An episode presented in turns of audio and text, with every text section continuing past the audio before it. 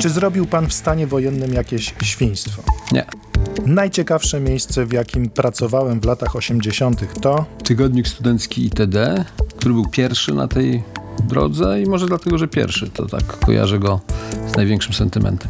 kto pana najbardziej, najbardziej nauczył, jak robić politykę? Trudno mi wymienić jedną osobę, ale naciągając powiem Rakowski. Gazeta.pl przedstawia Kwaśniewski Story. Podcast Rzeka z prezydentem Aleksandrem Kwaśniewskim. Odcinek drugi, najmłodszy. Rozmawia Grzegorz Sroczyński. Zapraszam. Jak to się stało, że, przepraszam, gówniarz w wieku 27 lat zostaje redaktorem naczelnym tygodnika ITD? To było możliwe tylko w, tej, w czasach Solidarności, czyli tej zawieruchy, która miała miejsce i zacznę od końca tej opowieści. Mianowicie, kiedy już e, wszystkie e, progi zostały pokonane i decyzja zapadła, że zostaje tym redaktorem naczelnym, to wtedy przyjął mnie zastępca kierownika Wydziału Prasy Komitetu Centralnego PZPR, bodajże Królikowski się nazywał, spojrzał na mnie, na tę, na tą nominację, na ten dokument, który decyduje tak, słuchaj, Ech, niech już będzie, w tych czasach, niech już będzie. Więc to była taka już rezygnacja, ponieważ oczywiście w poprzednich czasach, czyli do 80 roku, to było niewyobrażalne. Rewolucja solidarnościowa spowodowała, że wszystko stało się, stało się możliwe. Ale to jest jakby finał historii, ponieważ yy, dlaczego zostałem naczelnym? Po pierwsze dlatego, że zwolniono poprzedniego naczelnego, Zdzisia Piotrasika, później przez wiele lat kierownika działu kultury polityki, bardzo, bardzo dobrego dziennikarza i dobrego człowieka, no ponieważ rzeczywiście to ITD zupełnie urwało się z, z, pod kontroli, no i było niezwykle interesującym, ale takim mocno no, mówiąc antypartyjnym, może, ale w tym duchu pismem. A tam pisali Maciek Rybiński, no tylko nazwiska, które powinny być znane. Część już nie żyje, Maciek nie żyje. Andrzej Szmak, Krzysztof Gierałtowski robił zdjęcia. No, była rzeczywiście plejada znakomitych i, reporterów, i, i dziennikarzy. No i w którymś momencie już, ponieważ formalnie to było pismo zarządu głównego SZSP, Socjalistycznego Związku Studentów Polskich, no to nie ZSP, bo, bo, bo było za krótkie na to, ale partia się zdenerwowała i Pietrasik został odwołany. Pełnił obowiązki Waldek Siwiński, z którym później przez lata współpracowałem, nawet do dzisiaj w jakiejś formie współpracuję. I a ja byłem wtedy szefem Wydziału Kultury ZSP i powiem szczerze, że nawet lubiłem tą, tą, tą działalność, ale miałem taki problem, że, że ona była bardzo niewidoczna. To znaczy, no wiele rzeczy się robiło, no ale to w sumie ci artyści, ci, ci, ci, ci twórcy coś robili, a ci działacze no to, to, to bardziej przeszkadzali niż pomagali. Ja starałem się bardziej pomagać niż przeszkadzać, ale, ale trudno miało mieć, trudno mieć było z tego satysfakcję. Natomiast dla mnie redakcja gazeta był konkret. To było coś nagle, że mógłbym robić coś, że zaczynam, kończę, weryfikuję to poprzez opinie czytelników i zacząłem się starać o to. Powiedziałem wprost, że bardzo mnie to Komu? interesuje. No szefowi wtedy Komu? ZSP Tadziowi Sawicowi. I on uznał, że pomysł jest niezły, a ponieważ ja znałem tą redakcję, to była raczej pewność, że to nie spowoduje wstrząsu, bo w tym okresie 80 roku to przychodzenie takich z zewnątrz redaktorów, no to było oprotestowywane. Nie, no bo, bo sytuacja jest lekko śmierdząca. No. Odwołają, odwołują Pietrasika tak. z powodów politycznych i pan, pan się o to stara, pan przychodzi, no ten zespół przecież patrzy na pana jak na no właśnie, komisarza politycznego. Właśnie nie, no bo gdyby przyszedł komisarz polityczny z zaskoczenia, że oni nie wiedzą, a oni wiedzieli, że, że ja się staram i ponieważ znaliśmy się, to dla nich... Mniejsze zło. No mniejsze zło, gdyby użyć y, później tej frazy, y, która weszła do historii. E, większość podwładnych była od pana starsza. No zdecydowana większość tak. Miał pan nawet ksywę młody. No tak. No ale łatwo było wymyśleć taką ksywę. A jak pan się z tym czuł? Ja nigdy nie miałem z tym jakiegoś y, problemu. To całe życie się za mną tak ciągnęło. Więc yy, po pierwsze nie uznawałem, że młodość jest yy, jakimś czy atutem nadzwyczajnym, czy jakimś obciążeniem. mało tego, miałem to przekonanie, że no, młodość no, mija. Zresztą kiedyś po latach Pamiętam, przychodzi Radek Sikorski do mnie jako minister chyba obrony narodowej jeszcze i mówi do mnie, panie prezydencie, wszyscy wszędzie mówią, że jestem bardzo młody, bardzo młody. Ja do niego mówię, panie ministrze, pan się nie przyjmuje, to przejdzie, to przejdzie. No i przeszło. Także wiedziałem, że ta moja młodość też będzie przechodzić, więc tym się nie przejmowałem. Być może byłem na tyle pozbawiony kompleksów, a kto inny by powiedział, Rakowski zresztą kiedyś napisał w książce, że bezczelny, nie, że może na tyle bezczelny, że po prostu nie uważałem tego za, za jakikolwiek, właściwie nie myślałem nawet o tym. Ale to była pana pierwsza etatowa, taka poważna praca. No, w sensie kierowanie, kierowanie No nie, no, kierowałem w międzyczasie, wie pan, no, kierowałem Radą Uczelnianą, później kierowałem nie, tym y, Wydziałem Kultury, także nie, jakieś doświadczenia kierownicze miałem, natomiast z odpowiedzialnością za, za własny budżet, za, za podpisywanie umów z, z, z dziennikarzami. No tak, to, A jakim był szczerze, pan... była to pierwsza, pierwsza taka już no, praca we wszystkich wymiarach, no nie tylko takim nazwijmy. To już nie była zabawa w pracy, to była praca, tak, tu się zgadzam. Jakim był pan szefem? No wie pan, trudno oceniać samego siebie, ale ja myślę, że zawsze dialogowym. Znaczy, yy, yy, to później zresztą w wielu dyskusjach, już wiele, wiele lat później, bo czy ja jestem za demokracją yy, deliberatywną, to znaczy taką, która zakłada rozmowę, poszukiwanie kompromisów, racji. Tak, to, to jestem takim człowiekiem w ogóle. Czasami się żartuję, że gdyby ktoś mnie pytał o drugie imię, to na drugie imię mam kompromis albo dialog, no bo to jest, to jest taka rzeczywiście cecha no ale jest to, jest to kolegium. Pan siedzi to jest kolegium. na kolegium. Jest kilkanaście czy kilkadziesiąt no, są osób. propozycje i oczywiście w stosunku do propozycji... Wszystkie propozycje są do bani. I co pan robi? No ale właśnie nie było tak. Miałem to szczęście, że nie były do bani. Były całkiem y, dobre. Y, rozmawialiśmy, y, jaki mamy pomysł. O niektórych się więcej dyskutowało. Nogi na stole, nie. czy nie? Nie, nie, nie. nie, nie. Znaczy, pan, we mnie nigdy nie było takiej ani ostentacji, ani arogancji. Zresztą tego nie znoszę do dzisiaj. Znaczy, ja zawsze to mówiłem i od, od naj, najdawniejszych czasów, jako prezydent zawsze mówiłem, jeżeli wy macie jakiś problem i, i, i pretensje, to miejcie odwagę stanąć wobec mnie i na przykład opieprzyć mnie, ale nie opieprzajcie sekretarek, nie opieprzajcie swoich pracowników, którzy są poniżej was, bo to jest dowód waszej słabości. Bo to jest takie mm, yy, no, próba odreagowania na tych, którzy nie mogą, że tak powiem, odezwać się. Jak masz taką potrzebę, żeby powiedzieć, że coś ci się nie podoba, przyjdź do szefa i powiedz, że się nie no podoba. No dobra, no to przychodzi, jest... przychodzi do pana e, dziennikarz, weź mi tu, Olek, nie pieprz, nie będę tego pisał.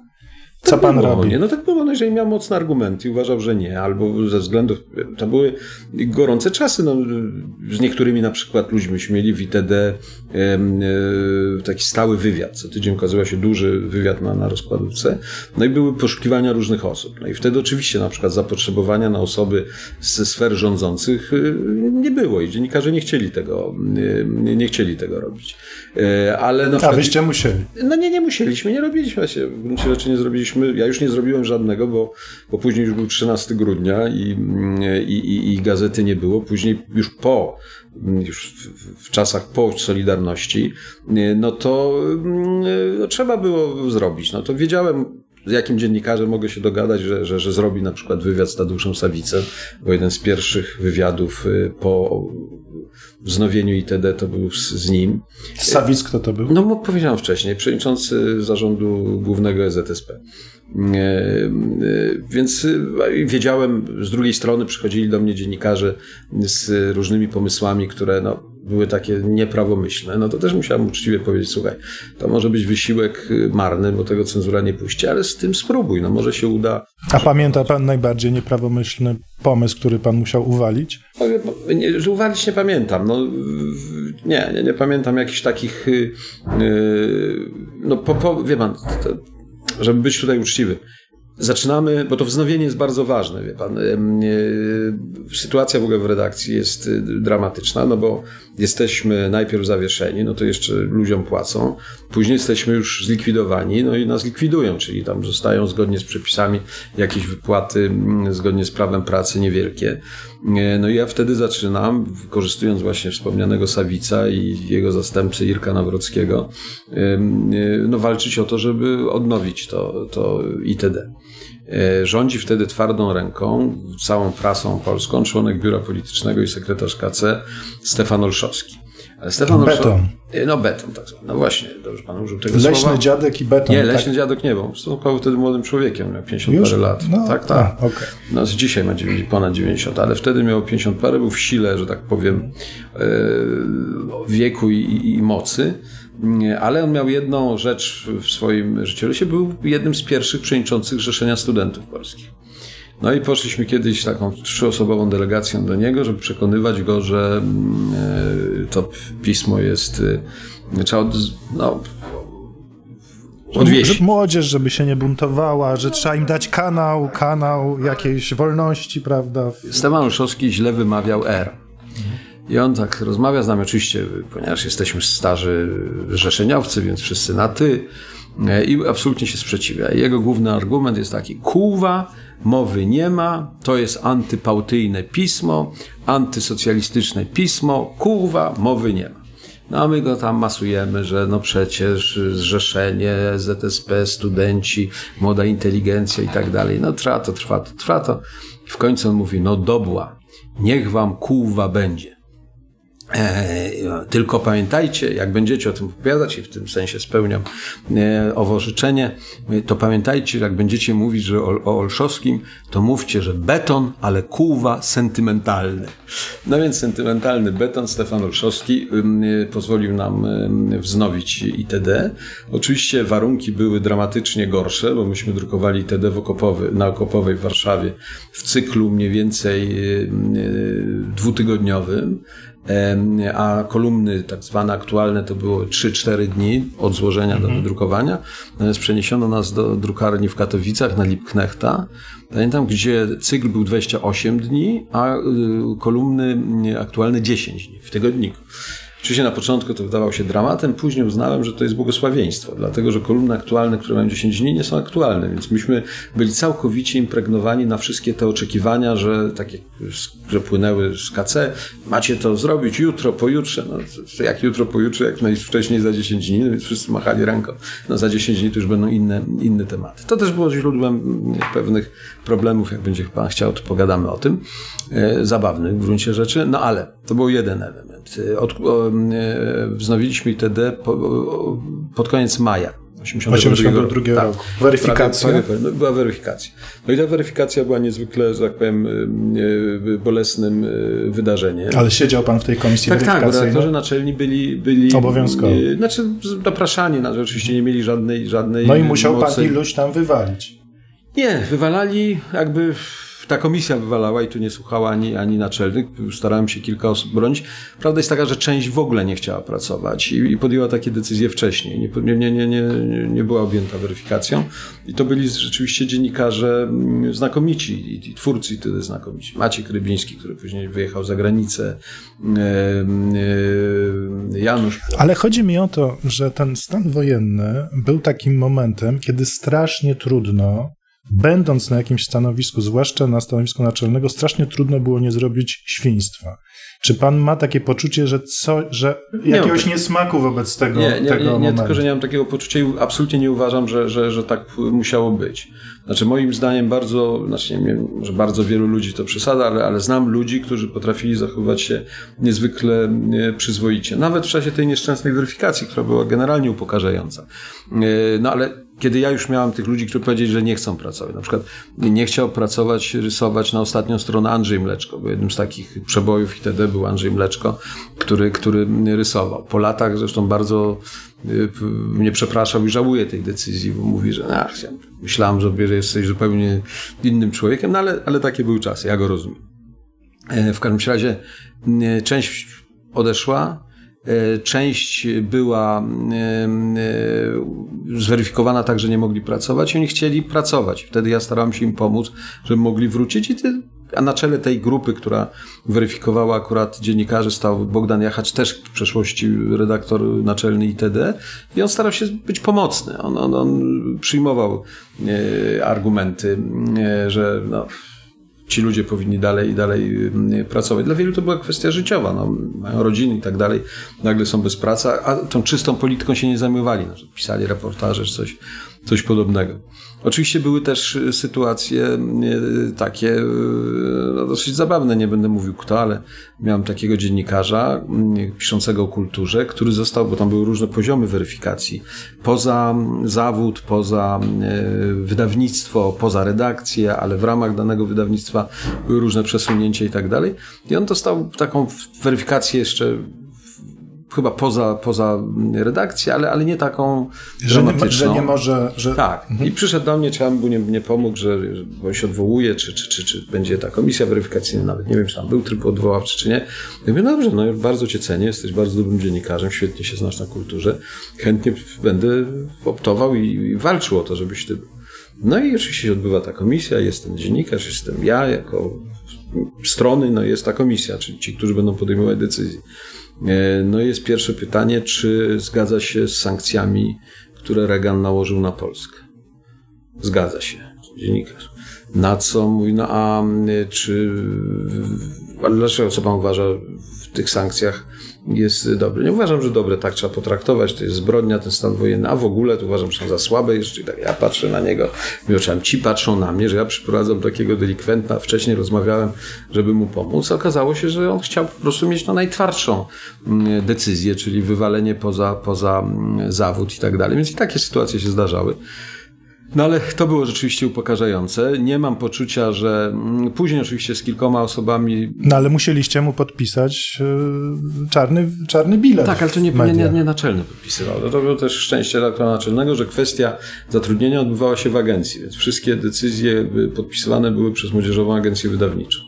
I dlatego też pretensje później do naczelnego, że kogoś wywalono jeszcze zanim myśmy nawet zaczęli walczyć o to wznowione itd., nie mają sensu, dlatego że te decyzje, oczywiście one by zapadały w, w, w KC. Nie ma żadnej wątpliwości. A nie myślał pan po stanie wojennym, żeby cholera nie wracać do tej, do tej, e, do tej pracy, która będzie tylko już sączyć tą, tą propagandę? Że nie chce, nie chce w tym maczać rąk. No ale, ale a co było alternatywą? No alternatywą było jakieś Tygodnik podziemie. ma zawsze. No. No nie, Tygodnik tak Mazowszy i to na w podziemiu, nie, nie, to, to, to była droga wtedy niewyobrażalna i w dodatku moim zdaniem dla mnie, znaczy dla takich ludzi jak ja nie do przejścia, bo z tych ludzi, którzy robili Tygodnik Mazowsze w nie, zalega, no, zalegalnych czasów, zostały, zostały, zostali ci najbardziej zaufani, no bo przecież ktoś, kto przyszedłby z ITD, jeszcze z redaktora naczelnego, musiał być od razu uznany za agenta albo jakąś wtyczkę, no to, to w ogóle nie wchodziło w grę. Nie, nie, no wie pan. Ja podejrzewam, że przy pańskich talentach pan by nie tylko ich przekonał, ale jeszcze po miesiącu został naczelnym nie, tego nie, tygodnika nie, nie, nie, ale ja miałem też poczucie pan y, pewnego smaku, że tak powiem, że, że takich rzeczy y, nie robi się, natomiast... Y, ale generalnie pan stan wojenny popierał, czy, czy, czy traktował z niesmakiem? Ja uważam i do dzisiaj to mówię, że stan wojenny no niestety był koniecznością. Znaczy, ja rozumiem decyzję Jaruzelskiego y, i wszyscy ci, którzy opowiadają, że mm, Rosjanie by nie weszli i tak dalej, no to pytam, na jakiej podstawie y, tak sądzą. Tym bardziej, że Rosjanie nie musieli wchodzić, oni byli obecni. To, co ja wyniosłem z domu rodzinnego, ponieważ cała moja rodzina, także ojciec, przeszli doświadczenia wschodnie, to było z jednej strony szacunek dla y, ludzi, szacunek dla kultury rosyjskiej i absolutny brak zaufania do władz rosyjskich. Rosyjskich, radzieckich, Federacji Rosyjskiej, wszystko jedno. Pamiętam, jak cierpiała moja y, babcia, kiedy było bardzo hucznie w Polsce obchodzone, y, obchodzone stulecie urodzin Lenina. Ponieważ on Leninie miał jak najgorsze zdanie, myśmy wszyscy byli w szkole tam też bez przesady, ale zmuszani do uczestnictwa w różnych uroczystościach, ale babcia mówiła fakty, mówiła jak, jak wyglądała rewolucja, jak wyglądało rozkułaczanie, jak wyglądały, później wujek opowiadał, jak wyglądały obozy w, w, na Syberii, gdzie, gdzie tych ludzi sadzano. Także nie, moim zdaniem, a Jaruzelski przeszedł wschód, Jaruzelski był na Syberii, więc przy najbardziej solennych zapewnieniach, że Rosjanie tutaj nie wejdą, on absolutnie z taką y, możliwością musiał się liczyć i w moim przekonaniu podjął decyzję, teraz już mogę wejść na taką hochpolitik, która y, no, została zaakceptowana przez, przez świat. To znaczy rozwiązać ten kryzys, nie dopuszczając do interwencji radzieckiej, która groziła absolutnie kolosalnym dramatem, bo, bo tu wojna, co najmniej partyzancka, była nieuchronna. To znaczy nie, nie, nie ma to co jest, to, to jest wszystko dla mnie jasne. Nie spodziewałem się odpowiedzi, że pan potępia stan wojenny i, i zresztą mój stosunek do stanu wojennego też jest bardzo złożony, ale co innego mieć taki pogląd, jak pan mówi, a co innego wracać do gazety, w której wiadomo, że trzeba będzie drukować tony no propagandowej nowomowy. Ale dwie, dwie, dwie, dwie zdania, żeby skończyć o tym stanie wojennym, bo wie pan, w moim przekonaniu i Stany Zjednoczone były dzięki Kuklińskiemu choćby informowane, że taki stan wojenny jest szykowany, nie uczyniły nic, żeby ten stan wojenny zahamować, właśnie z tego względu, że uznawały, że to jest to super mniejsze zło, znaczy, znaczy, że to jest mniejsze super zło, tak powinienem nazwać. Jeżeli w ogóle stan wojenny nazwał Jaruzelski mniejszym złem, to oni uznali w tych rozwiązaniach, że to jest mniejsze super zło, które mogłoby się zdarzyć, bo interwencja rosyjska czy radziecka byłaby super złem. Pyta pan o gazetę. Nie, wie pan, y, to jest taka postawa, którą można by bardzo... No musiał pan chociażby wstępniak napisać po powrocie, w którym tam... Nie, no właśnie napisałem jakiś wstępniak że, i, i, że prawda, Nie, nie, bynajmniej. Nie, no, antysocjalistyczne elementy wreszcie zostały, nie? Nie, nie, nie. Ja napisałem tego wstępniaka i na pewno napisałem jakiś tam wstępniak, można by sięgnąć, który był ale jakiś, musiał być taki obły. No. Tak, jakiś obły musiał być, ale co było ciekawsze, y, taki prawdziwy, programowy tekst napisał Piotrek Aleksandrowicz niestety już nieżyjący, e, nazywał się Mijanka, to pamiętam gdzieś, w ogóle to Mijanka. był taki, Mijanka, tak, bo to był taki tekst opisujący stan ducha studentów. Czyli właśnie te wszystkie poglądy, jak oceniać stan wojenny i tak dalej, rozczarowania, e, ucieczka, e, myślenie o emigracji. No bardzo dobry, rzeczywiście głęboki tekst, taki opisujący stan ducha y, tej młodej inteligencji, tych studentów w tamtym czasie. No i oczywiście puściliśmy... To... Ale mijanka kogo z kim? Znaczy, to mijanka, mijanka rzeczywistości, z państwa, z tymi ludźmi. Mijanka. Czyli, że młodzi ludzie się mijają z... Tak, że to się wszystko mija, rozmija i tak dalej. Y, I y, puściliśmy to do cenzury i pamiętam jak dzisiaj z cenzury przyszło to z 33 interwencjami, ingerencjami które w gruncie rzeczy ten tekst no, właściwie wywalały do kosza, bo, bo tego się nie dało. No a oczekiwania, że redaktor przyjmie te ingerencje i zamieni to na tekst, który będzie mniej więcej w duchu, że środowisko studenckie nie, popiera, popiera, popiera w ogóle tak. i rozumie przyczyny, no, no to na to nie możemy. No ja, to była pierwsza taka moja próba. To wtedy się drukuje tytuł Mijanka i się, i się robi e, o pogodzie. Piękna dzisiaj pogoda w parku no, i tak nie, wszyscy no, wiedzą. Myśmy jednak starali się wykonywać ten zawód dziennikarski dosyć rzetelnie. Więc ja oczywiście wtedy miałem pierwszą próbę taką jako naczelny, no musiałem podjąć e, dyskusję z cenzurą które nie były łatwe, no ale wziąłem to na siebie i odwojowywałem ingerencję po ingerencji. Nie wszystko się udało, ale tam częściowo się udało. Po drugiej stronie miałem Aleksandrowicza, który w tych rozmowach nie uczestniczył, ale y, od telefonu szedłem do niego uzgadniać. Na, na część tak zwanych kompromisów dostawał piany, inne jakby przyjmował do, do przemyślenia, no ale w rezultacie tekst się mm, ukazał i uważam, że do dzisiaj to jest taki bardzo prawdziwy i w sumie rzetelny mimo tych y, ingerencji. Proszę pamiętać, że wtedy nie było przecież już prawa, co za czasów Solidarności było możliwe, zaznaczania ingerencji cenzorskich co Tygodnik Powszechny robił wielokrotnie, że jest ingerencja, nawet człowiek widział, że ten tekst jest po prostu pokiereszowany. Więc m, mm, takich sytuacji... Nie... Ale czy chce pan powiedzieć, że z tego czasu y, ITD po odwieszeniu już, y, że, że pan się mm, nie wstydzi tego nie, tygodnika. W najmniejszym stopniu. Mhm. Nie wstydzę i więcej, uratowało nas to, że byliśmy niszowi. Choć nakład był spory, bo to prawie 100 tysięcy egzemplarzy było na dzisiejsze czasy, to w ogóle rzecz niewyobrażalna. Ten cykl wydawniczy okazał się dla nas, jak powiedziałem, zbawieniem, no bo 4 tygodnie i 10 dni na aktualia, no to, to, to pismo nie mogło reagować na, na żadne yy, yy, nowości i, żądania polityczne. Myśmy poszli bardzo w stronę kultury, czyli takich tematów, które nadawały większą możliwość manewru, dobrego reportażu, dobrego fotoreportażu. E, zmienili... No przede wszystkim ja panu opowiem swoją historię związaną z, z tygodnikiem ITD, ponieważ ja byłem wtedy w podstawówce, trzecia klasa, wiadomo, co zaczyna interesować chłopców e, no. wtedy i na ostatniej stronie ITD była, przepraszam, to się tak wtedy mówiło, goła baba. Kolorowo. Kolorowo. I myśmy chodzili do Empiku na placu Wilsona, żeby zdążyć przed grupą emerytów, którzy ten tygodnik przychodził emeryt i wycinał żyletką i myśmy koniecznie chcieli przed nim zdążyć, żeby obejrzeć tę gołą babę. Czasami też zdarzało się, że ją wycinaliśmy żyletką. E, to był pański pomysł? Nie, nie, goła baba to długa tradycja itd. To jest tradycja, którą podtrzymaliśmy. Z tym później było związanych parę zabawnych sytuacji. I mm, tak samo jak y, też y, takim e, tematem, y, gdzie byliśmy prekursorami, to były porady seksualne, którymi zajmował się wtedy dr Lew Starowicz, a dzisiaj profesor Lew Starowicz. I to były takie rzeczy, no, jak mówię, w tradycji itd. zapisane. E, I to było. Natomiast te gołe dziewczyny, no to dwa razy z tego powodu mieliśmy Y, duży kłopot, y, dlatego że y, no, wydaliśmy gazetę, wszystko było w porządku, wszystkie pieczątki niezbędne uzyskane, cenzury też. Nagle telefon, że niestety gazeta nie będzie rozpowszechniana. Dlaczego? No bo umarł Breżniew.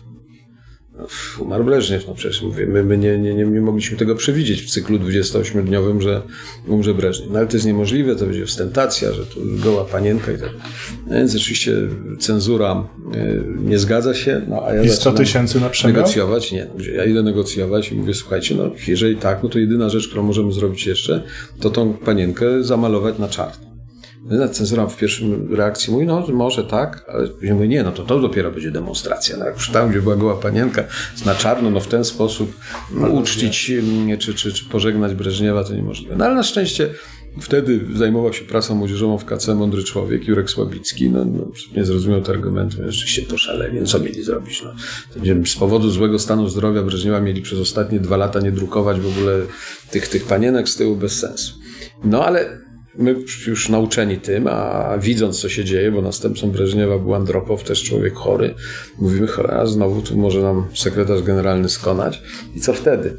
Więc uznaliśmy, że będzie wygodniej, ponieważ ostatnią stronę mieliśmy w tak zwanych kontrach, czyli w takich różnych kolorach. Żółć, fiolet, niebieski, tam były te felietony na takim kolorze drukowane, no i ta, ta, ta, ta dziewczyna na dwóch szpaltach.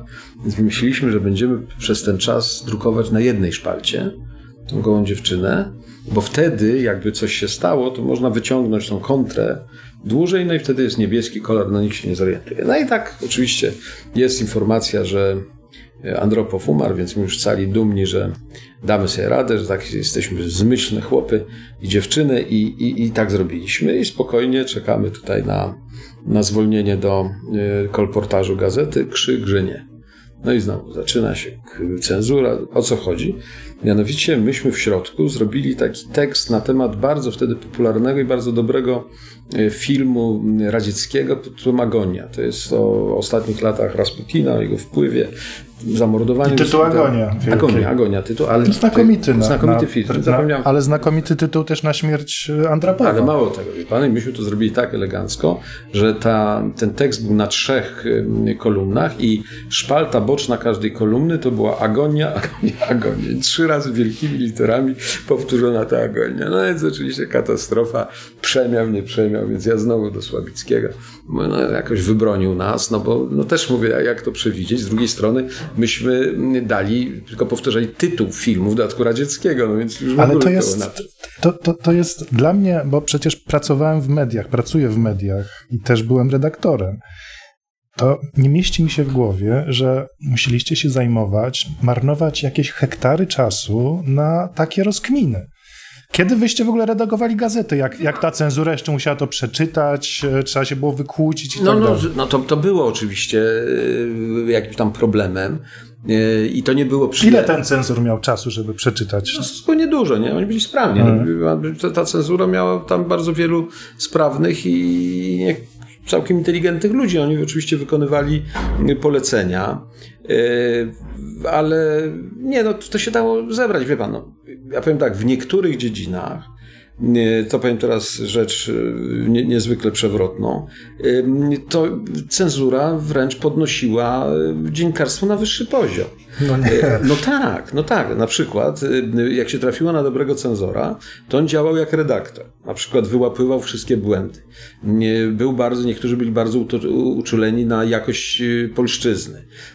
Niektórzy, którzy mieli jakiegoś Oj, wytniemy to chyba. hopla. Nie, nie, ale to ja w żaden sposób nie buduję pomniku cenzury, bo to była nieznośna instytucja i dobrze, że jej nie ma, ale żeby, mówię, przewrotnie co pokazać to z drugiej strony, no to mówię, mieliśmy takiego cenzora, który miał hopla historycznego. W związku z wszystkie daty się musiały zgadzać, nawet jeżeli tekst dotyczył jakichś zupełnie zamierzchłych i nieznanych y, wydarzeń. Y, już nie mówię o tym, że cenzura odgrywała moim zdaniem niezwykle kreatywną, czy odegrała rolę w budowaniu kreatywnej satyry. Dlatego, że satyra nie mogła być wprost. W związku z tym ona szukała różnych aluzji, ona szukała, tak powiem, różnego rodzaju skojarzeń i dzięki temu ta, ta satyra polska okresu PRL-u to jest naprawdę na poziomie yy, najwyższym. No. To, to, to jest połączenie poezji, artyzmu i dowcipu. No, no, no właśnie, to jest ta pana cecha, która, która moim zdaniem pana niesie, że pan potrafi dogadać się z każdym i w zasadzie opowiedzieć o każdym, że miał też dobre strony, łącznie z cenzorem, który miał też dobre strony i, e, i znał, znał historyczne, e, znał dobrze historię. No ale, ale wie pan, no, bo ja uważam, że to po pierwsze jest prawdziwe, a po drugie to jest ciekawsze. Znaczy ja w ogóle jestem przeciwnikiem takiego szufladkowania ludzi zły, dobry, zły, dobry, bo w tym złym można znaleźć dobre cechy i odwrotnie.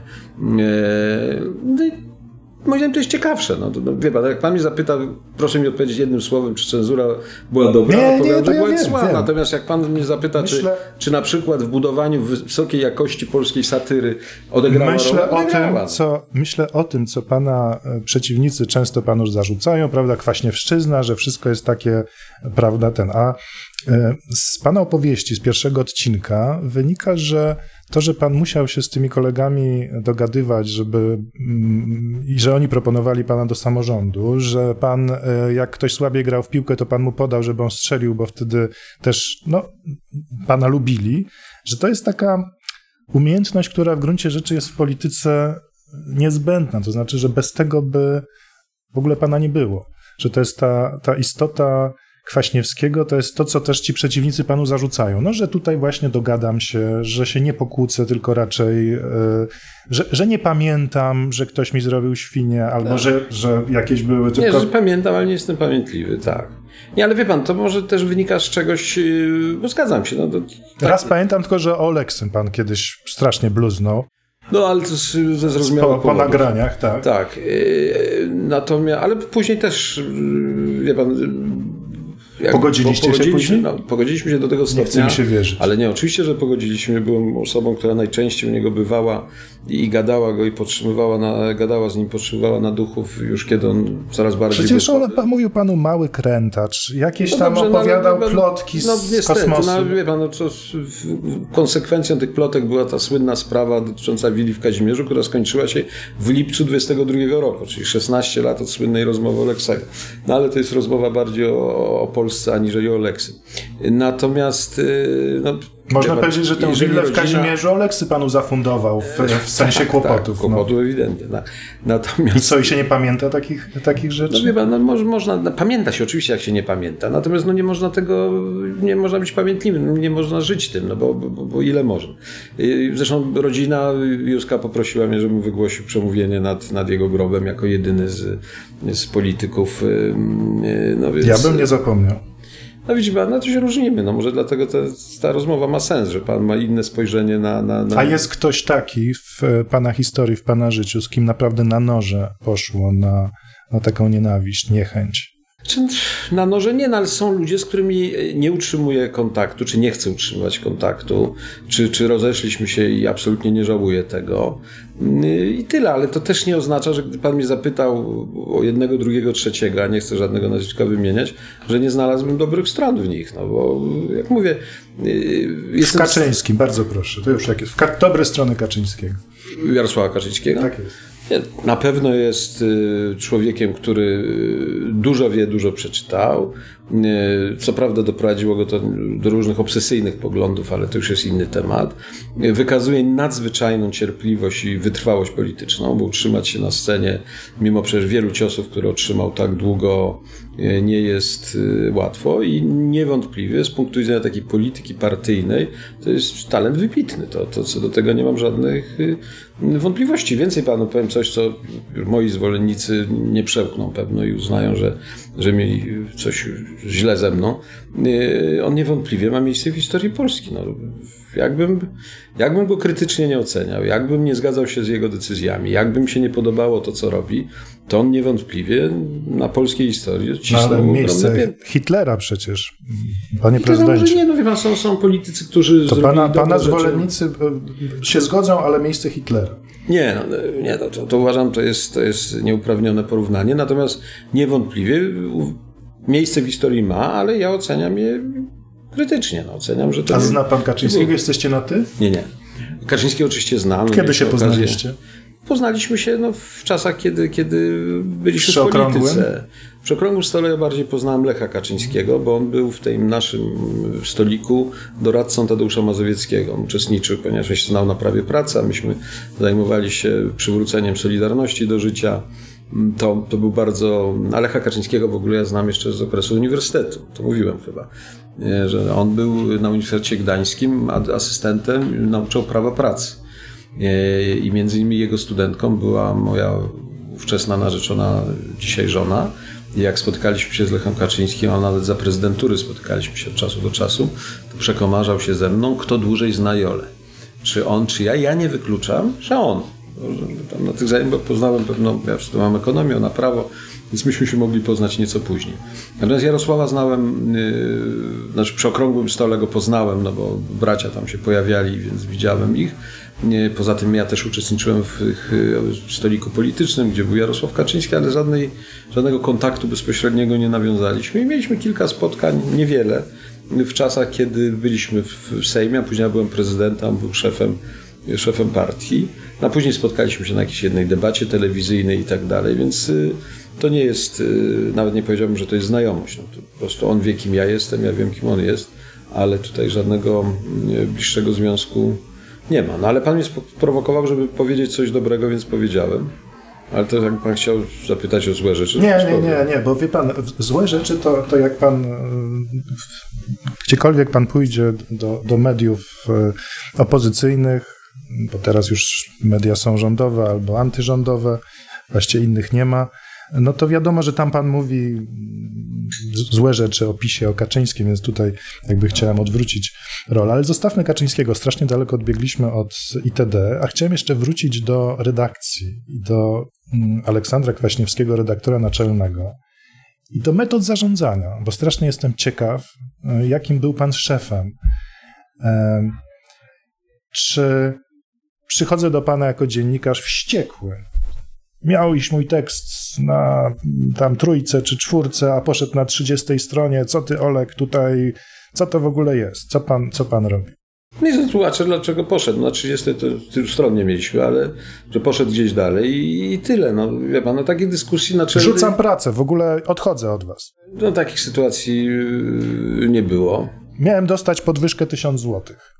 Jeszcze poprzedni, no to twój poprzednik się... mi obiecał. No Załatw. i to, to, to, starałem się załatwiać, wie pan. No. Chodzi mi o to, że musiały być sytuacje, jak się jest szefem, kiedy pan no, I były no, musiał pewno. nie dogadywać się, tylko walnąć w łeb. No, nie, no, albo oczywiście, opieprzyć. że były. Nie, no, oczywiście, że były. No, przecież to, to, tego się nie da, nie, nie da wykluczyć i wyłączyć. No. Po prostu zastanawiam się, jaki pan jest, kiedy pan jest wściekły. Ja jestem choleryczny, więc wybuchy mają charakter dosyć taki gwałtowny i zdecydowany. Natomiast nie noszę urazy, więc jak już to się wybuchnie, jak znajdziemy rozwiązanie, no to później szybko, że tak powiem, dochodzę, dochodzę do porozumienia. Natomiast no są, wie pan, decyzje, które... Ale to jest wybuch w stylu ja z wami zwariuję, czy ty idioto, ty kretynie? Nie, nie, idiot, nie, nie. Ludzi staram się nie, nie, nie, nie, nie obrażać, no ale to jest stwierdzenie, no taki owak, czyli bardziej ogólnie dostać, tak nie może, musicie zrozumieć, musimy tak, koniec, tak ma być, dość, no nie chcę używać... 15 minut wrzasków, a potem telefon, że słuchaj, przesadziłem, tak? Nie, nie, znaczy nie, nie mówię, że przesadziłem, tylko tak, że kończy już ten wybuch, mówię, dobra, dajmy sobie spokój, nie, nie, nie, nie, nie, nie ma tematu. Raczej takie nie, nie... Yy, kontynuowanie tych sporów, a, a, ich, a ich wygaszanie. Choć oczywiście są decyzje, które przez lata, już dzisiaj żartobliwie są wspominane. Otóż wtedy w ITD myśmy otrzymywali tak zwane etaty stażowe. Mieliśmy na umowach różnych dziennikarzy, czy oni pisali po prostu zawierszówkę, no i od czasu do czasu pojawiały się etaty stażowe, no, które były już zapowiedzią później możliwości zatrudnienia, a w, w tamtych czasach zatrudnienie miało ogromne znaczenie, no bo to było wszystko, to było ubezpieczenie i tak dalej. E, I dostałem kiedyś jeden etat stażowy i e, e, zastanawiam się, komu ten etat zaoferować. A w sumie wybrałem dwie osoby, no najbardziej zdolne wydawało mi się z tego grona, które z nami współpracowało.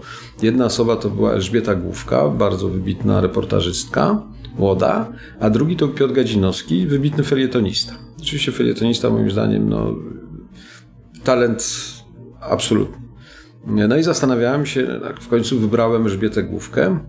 E, dlaczego? No dlatego, że mówię, z reportażystami jest na rynku trudniej. Natomiast felietonista, no to zawsze napisze, napisze do paru gazet, coś można zrobić. No i Piotrek miał o to wielkie pretensje, a te pretensje tym bardziej one zyskały na takim historycznym kontekście, bo Elżbieta Główka później po mężu to nikt inny, tylko Elżbieta Isakiewicz czyli no, jedna z czołowych postaci prawicowego dziennikarstwa. A, a Gadzinowski, który przeszedł na pozycje silnie lewicowe, już wtedy był lewicowy, a później jeszcze bardziej się zlewicował, no miał to pretensje, że ja, człowiek lewicy, dokonałem takiego wyboru. Ja mu to wielokrotnie tłumaczyłem, e, no ale nawet Gadzinowski w swoich jakichś tam wypowiedziach czy, czy, czy tekstach, kiedy to wspomina, mówi, że z drugiej strony muszę powiedzieć, że Kwaśniewski tak mi to wytłumaczył, że w gruncie rzeczy nawet nie mogą się na niego gniewać.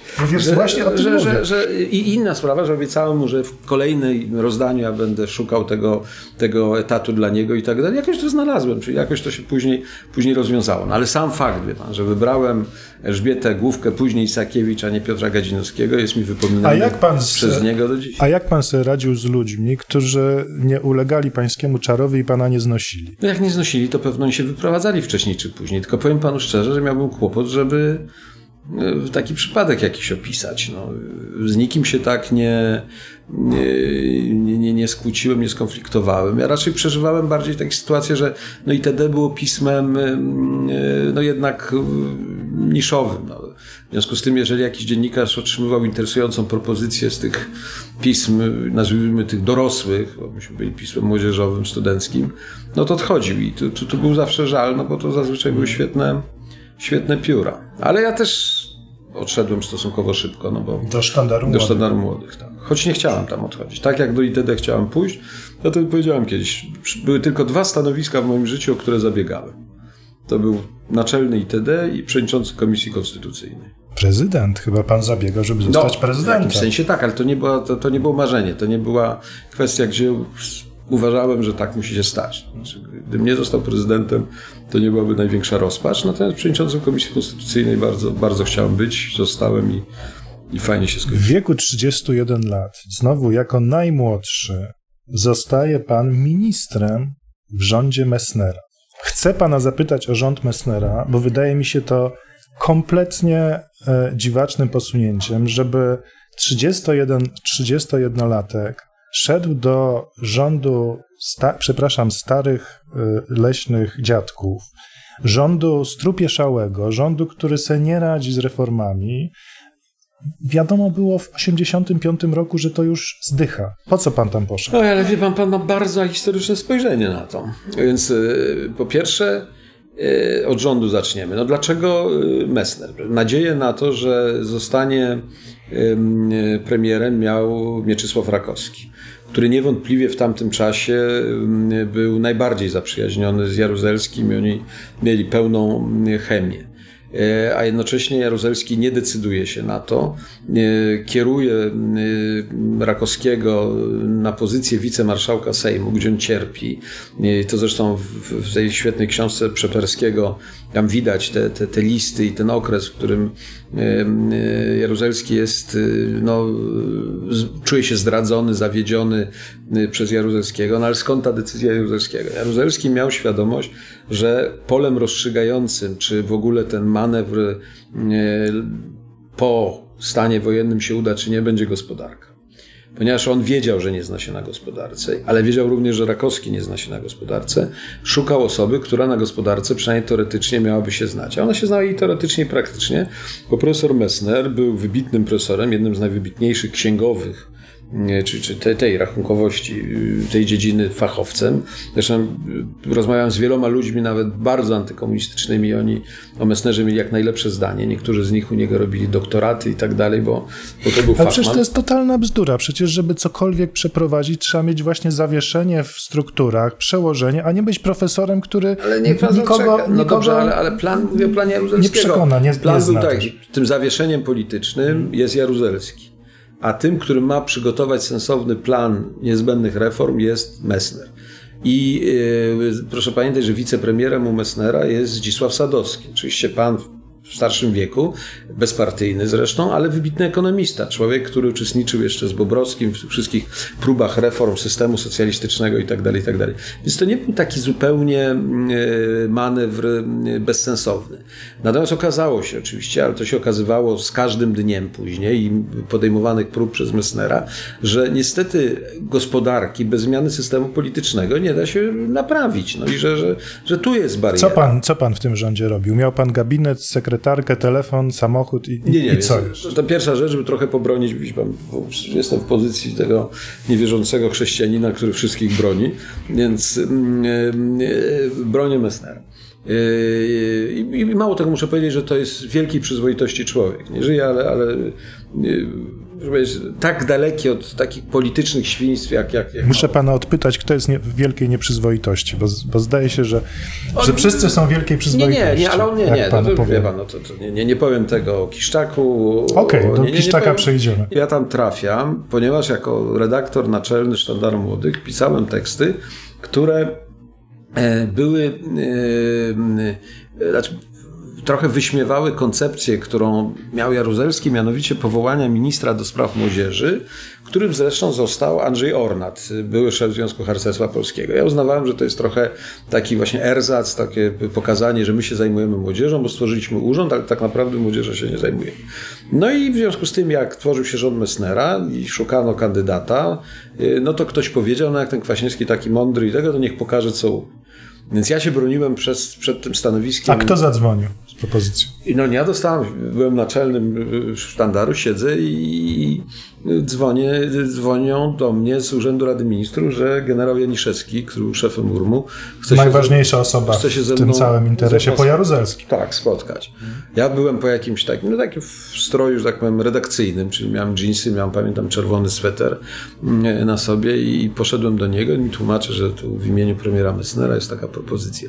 Ja mu tłumaczę, że nie, że absolutnie, że w tym sztandarze robimy takie świetne rzeczy i ten bajtek i tak dalej, i w ogóle to ministerstwo nie ma najmniejszego sensu. Znaczy to nie, nie było nawet ministerstwo, bo to było zaledwie biuro, ale ten tytuł ministra, to był konstytucyjny minister, czyli nie ma, nie ma sensu. On mówi nie i pamiętam, że użyłem już na końcu takiego argumentu rozpaczy.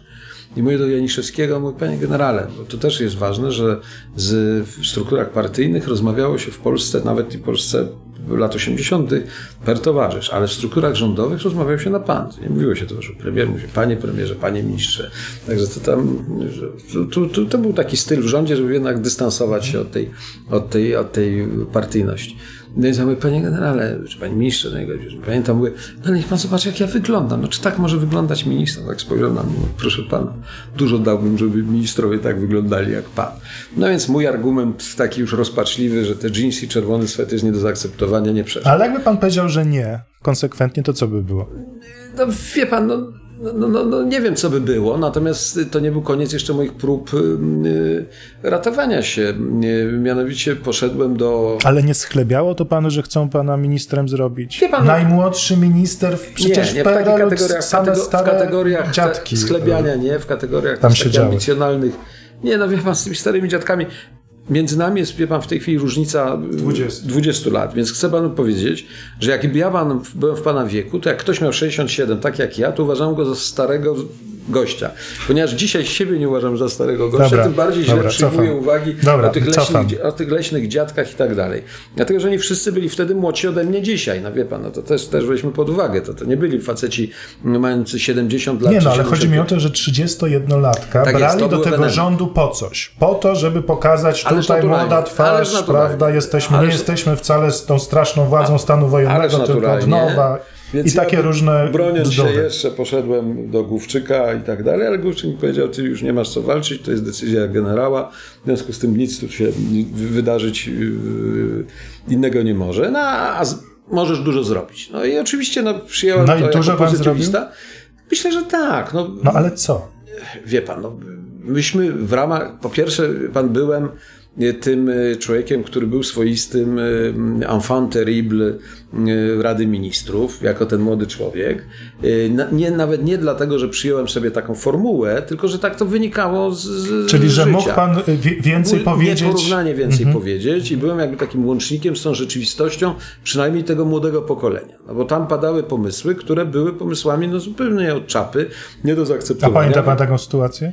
No, powiem panu taką sytuację, mianowicie w pewnym momencie, a to się złożyło dwie rzeczy, mianowicie miałem takiego służbowego poloneza, który stał na Ursynowie pod, czyli już na Wilanowie pod mieszkaniem, na, na normalnym parkingu, tam żadnych garaży nie było i został ukradziony. A co było jeszcze najbardziej dziwaczne, że był taki polonez, który jak wchodziłem rano, nigdy nie wiedziałem, czy zapali, czy nie zapali. Ci złodziej mieli fart, że akurat zapalił. Nie powinien. No i pojechałem tam niedaleko na komisariat policji, żeby e, no, coś z tym zrobić. Patrzę, w jakich warunkach oni pracują, ci policjanci. Oni mówią, że zobaczą, nie mogą, nie mają łączności, nie mają tego. Okej. Okay. Po czym mija jakiś czas, jak się odnaleziono gdzieś tam później w lesie, nawet niespecjalnie zniszczony ten samochód, pewno i przestał jechać. I jest, a wtedy Kiszczak wpadł na pomysł, mianowicie, że ponieważ był problem z telefonami i tak dalej, to się zabierze telefony milicji i przekaże się obywatelom. Z tego powodu obywatele powinni być szczęśliwi. No Ale i, milicji w sensie... Yy... No, tym, tym, komisariatom, tym i tak dalej. No, tym, tym, część telefonów. No część telefonów, żeby, żeby obywatele mogli, to taki gest ze strony, że tak powiem, aha, Ministerstwa aha, Spraw Wewnętrznych. Aha. Wszyscy słuchają, cisza na tym, y, y, na tym posiedzeniu. Yy, nikt nic nie chce powiedzieć, ja podnoszę rękę, opowiadam tę historię, moje doświadczenia. Ja mówię, ja najmocniej przepraszam, panie premierze, ale moim zdaniem ten pomysł to jest po prostu nieporozumienie. Yy, dlatego, że ci nie mają tych telefonów tam, albo mają ich za mało. Im trzeba było dać więcej telefonów.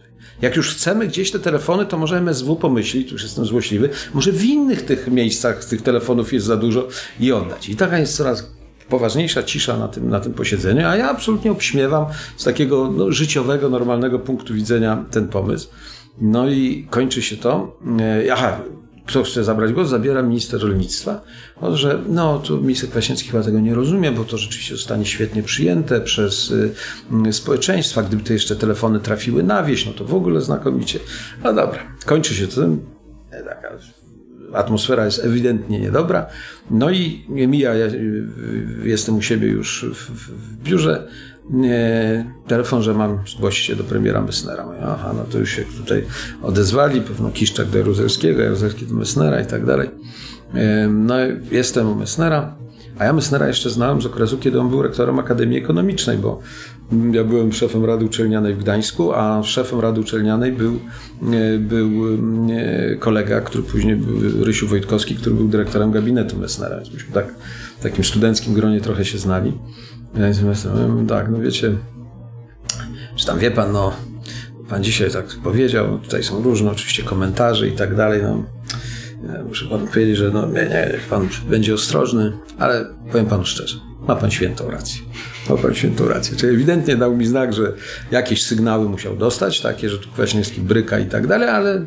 Ale miał pan takie poczucie, że w tym rządzie, z tym, z tym, w tym gabinecie pan coś sensownego robi, czy że jest pan jednak taką małpką do pokazywania, przystojny, młody, proszę, to jest twarz rządu? To była mieszanka, znaczy niewątpliwie y, poczucie jakby bezradności, szczególnie w tych sprawach generalnych było bardzo duże. W ogóle, żeby coś poszło naprzód. Kiedy pan poczuł, że to wszystko cholera weźmie, że to diabli wezmą, że to się zawali? Czy jest taki moment, taka scena, e, kiedy pan e, już sobie jasno zdał sprawę, że, to, że, że tu nie żadne reformy, żadne te, że to, że to jest stracona. Pan taka scena, y, kiedy, y, bo, bo jakby ta idea zmieniania, reformowania, e, to ona gasła, gasła stosunkowo wolno. To znaczy, wydawało się, że wiele różnych prób podejmowanych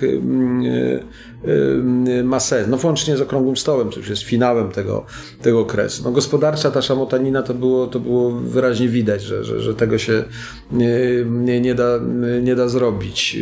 No, nadzieją był Wilczek. No, co by mówić, Wilczek w rządzie Krakowskiego z ustawą o przedsiębiorczości, która de facto zrobiła ten wybuch małej przedsiębiorczości, to, to, to, to było jakieś i rewolucja i miało znaczenie. To samo jednak to, co Rakowski zrobił. No, Rakowski to on krótko był tym premierem i, też taką mu przyklejono gębę dosyć jednostronną, ale przecież to on wprowadził to, że mamy paszporty w domu. To była jego obsesja. Zawsze mówił, że obywatel musi mieć paszporty, czyli otworzenie tych drzwi do wyjazdów, wprowadzenie kantorów, czyli wymienialności, czyli zerwanie z, tą, z tym czarnym y, kursem, kursem złotego. Więc on takich wiele rzeczy, które w nim tkwiły, on, on, on przeprowadził i to, to były elementy no, wiele, wielu osób, są ekonomiści, którzy twierdzą, że w ogóle tak naprawdę reformy rynkowe to się zaczęły za Wilczka. Za Wilczka, nie no, to, to nie ma dwóch zdań. Czyli twórcą polskiej gospodarki rynkowej, tym, tym pretwórcą, jest na pewno Wilczek. Poza tym... To w zasadzie była nawet taka ustawa, którą korwiniści dzisiaj by... Więcej panu powiem. Ja uczestniczę w różnych takich gremiach, które zajmują się reformami w tym świecie postradzieckim, Uzbekistan, Kazachstan. Kiedy my mówimy o problemach rynku, gospodarki, to modelem, mamy to przetłumaczone na angielski, rosyjski, to jest ta czterostronicowa ustawa o przedsiębiorczości Wilczka której filozofia zamykała w słowach, co jest niezabronione, jest dozwolone. I, I to właściwie uruchamia dopiero wszystkie te kolejne kroki. Oczywiście zabawa polega na tym, że my dajemy w czasie jakichś dyskusji już eksperckich tą czterostronicową e, ustawę, a później oni przynoszą swoją wersję, jak oni to myślą. Nigdy nie ma czterech stron, ma 16, 20 i tak dalej, ponieważ biurokracja musi wszystkie bezpieczniki włączyć, żeby, żeby to działało. No ale to jest inny temat. Natomiast powiem panu taki symboliczny moment, w którym e, przekonałem się, że, że to jest już absolutnie finał. To jest kampania do Senatu, w której uczestniczyłem w 1989 roku w województwie koszalińskim. Szło mi bardzo dobrze, dobre spotkania, profesjonalna kampania, dobrze zorganizowana. Wszystko. Pierwsze półwolne wybory. No nie, do Senatu w 100%. W 100% wolne, 100%. tak. I pan jest kandydatem z listy PZPR-u. Nie, nie, nie listy. No jestem kandydatem, to nie ma już żadnych tak, list. Okay, ja jestem okay. Kandydat mhm. i tak dalej. I w, ile do spotkania jest, jest nieźle. Jest spotkanie w Kazelu, to jest Koszalińskie Zakłady Elektroniczne. To jest kadra inżynierska, techniczna, młodzi ludzie, czyli w sumie w moim wieku, może nieco. Tych, których właśnie chcecie pozyskać. Tak, tak, no ale jak my, to jest już przed wyborami kilkaset osób na sali. I spotkanie jest ok. No jest grzeczne, merytoryczne i tak dalej, ale patrzę, ja tam tłumaczę. Patrzę po tych twarzach i wtedy tak już absolutnie dobitnie zrozumiałem, że tu nie słowo demokratyzacja jest skończone. Oni nie chcą żadnej demokratyzacji, oni chcą demokracji z całym ryzykiem, z niewiadomym jak to się skończy i tak dalej. Mówienie o mm, socjalistach wypaczenia nie zapomniał. Nie chcą ani socjalizmu, ani wypaczeń. To jest po prostu zamknięta karta. Czyli pan na tej sali mówił o jakimś właśnie dalszym reformowaniu. Okoliczności reformowania. A, a oni po prostu siedzą i co? Ten I... jest taki, tak w oczach jest taki front odmowy. Mówiąc, nie, fajny jesteś chłop, ale koniec. To my nie chcemy już wracać do, do, do tych starych klisz. I zresztą przyjechałem, to spotkałem się z Rakowskim i mu to powiedziałem, że moim zdaniem to jest już ten moment, w którym żadne półśrodki nie, nie, pomogą. Oczywiście nie spodziewaliśmy się takiej klęski w tych wyborach senackich 99 do 1. Ja zresztą zająłem 101 miejsce, gdyby liczyć głosy. Najlepszy, prawie, wynik najlepszy wynik wśród tak, kandydatów przy, niepopieranych przez tak, opozycję. Tak, no nie, no najlepszy wynik miał Stokłosa, bo on jednak e, miał, e, wygrał ten jeden mandat, ale spośród tych kandydatów, nazwijmy, no, kojarzonych z, z władzą, no to ja miałem najlepszy wynik, prawie 40%, no ale jak wiadomo za mało. Więc jak pan pytał, taki moment. Natomiast wie pan, ja na przykład miałem przekonanie, dlatego nigdy nie skusiłem się na żadne funkcje partyjne. Rakowski mi to proponował, y, bo na przykład absolutnie uważałem, że klęską PZPR-u jest 13 grudnia. Że to nie jest tylko klęska, to nawet nie jest klęska Solidarności, to jest upokorzenie Solidarności i to jest y, y, jakby sparaliżowanie Solidarności, ale klęska to jest partii. Partii. Nie wojska, nie Jaruzelskiego, ale partii. Dlatego, że jakakolwiek partia polityczna, jeżeli jest zmuszona użyć metody niepolitycznej, a metody siłowej, militarnej, jest skończoną partią, jest skończoną ruchem politycznym. Dlatego jak Rakowski, jak został pierwszym sekretarzem i proponował mi, żebym został sekretarzem u niego, ja mu powiedziałem nie, on, ponieważ byliśmy ewidentnie zaprzyjaźnieni, e, no to zaczął krzyczeć, że go zdradzam i tak dalej, rzucał jakimiś tam przedmiotami po tym pokoju, no jako Aż tak? tak, tak. Ja, on też choleryk, więc ja też jak choleryk trzasnąłem drzwiami i wyszedłem. Wszedłem, poszedłem do znajomych, gdzieś tam siedzimy, no i właśnie oglądam informację, że sekretarzem tym, którym ja miałem zostać, został Marek Król. Obecnie czołowa postać polskiej prawicy. Słuchaliście podcastu Gazeta.pl Kwaśniewski Story. Rozmawiał Grzegorz Sroczyński. Zapraszam na kolejne odcinki. Podcast wyprodukował Maciej Golczyński, pomysł Rafał Madajczak, realizacja Aleksandra Milczarek, Julia Stompor, Dagmara Radomirska-Gala, Karolina Kołodziejczyk, Marta Kondrusik, Damian Obstawski, Miłosz Domoń.